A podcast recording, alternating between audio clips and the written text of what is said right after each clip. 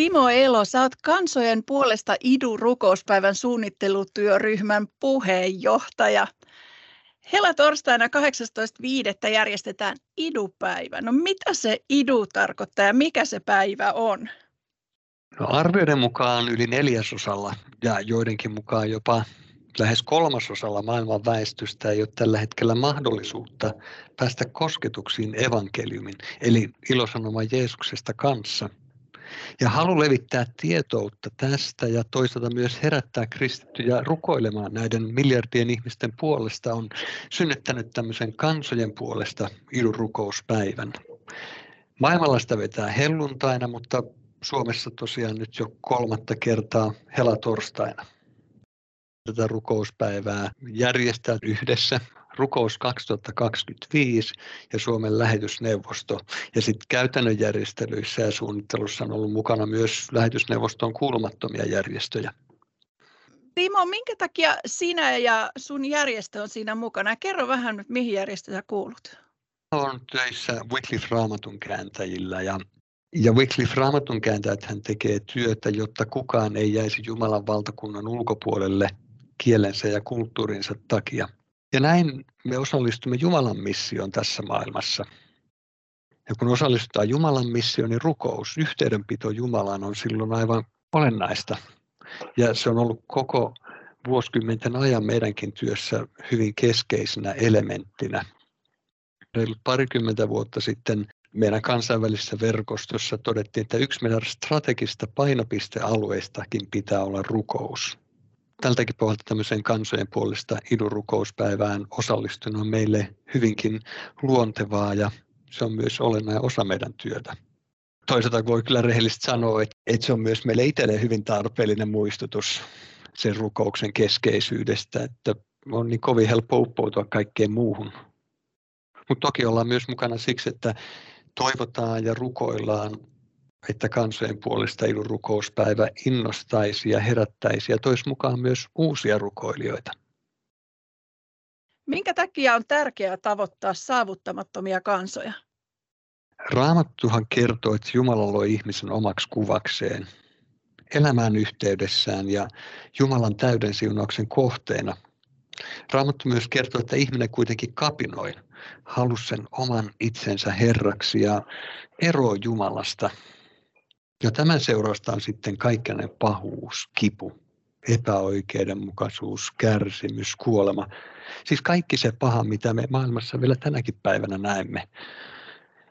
Jumala haluaa kuitenkin tuoda synnin kirouksen sijaan siunauksensa. Minne asti ja miten syvälle ikinä kirous onkaan levinnyt ja päässyt. Ja vaikka Jumala antaa aurinkonsa paistaa niin hyville kuin pahoille, niin täysimääräinen siunaus on tarjolla vain ja ainoastaan Jumalan yhteydessä. Ja edelleen raamatun mukaan Kristus Jeesus, hänen täytetty sovitus, pelastus ja lunastustyönsä on ainoa tie Jumalan yhteyteen. Paavali että ilman Jeesusta ihminen on kuollut synteihinsä ja rikoksiinsa ja on vailla toivoa näin ollen kristilliseltä kannalta voisi varmaan ajatella, että ihmisoikeuksien julistukseen pitäisi sisältyä myös se, että on mahdollisuus tulla hyvän sanoman tavoittamaksi. Kyllä vain hyvän sanoma Jeesuksesta mahdollistaa todellisen täyden ihmisyyden ja myös ikuisen elämän Jumalan yhteydessä. No minkä takia sä ajattelet, että se rukous on niin keskiössä? No aluksi mun täytyy todeta, että, että mulle rukous on aikamoinen mysteeri. Mutta pari näkökulmaa tulee mieleen. Ensinnäkin raamatussa on kehotettu rukoilemaan.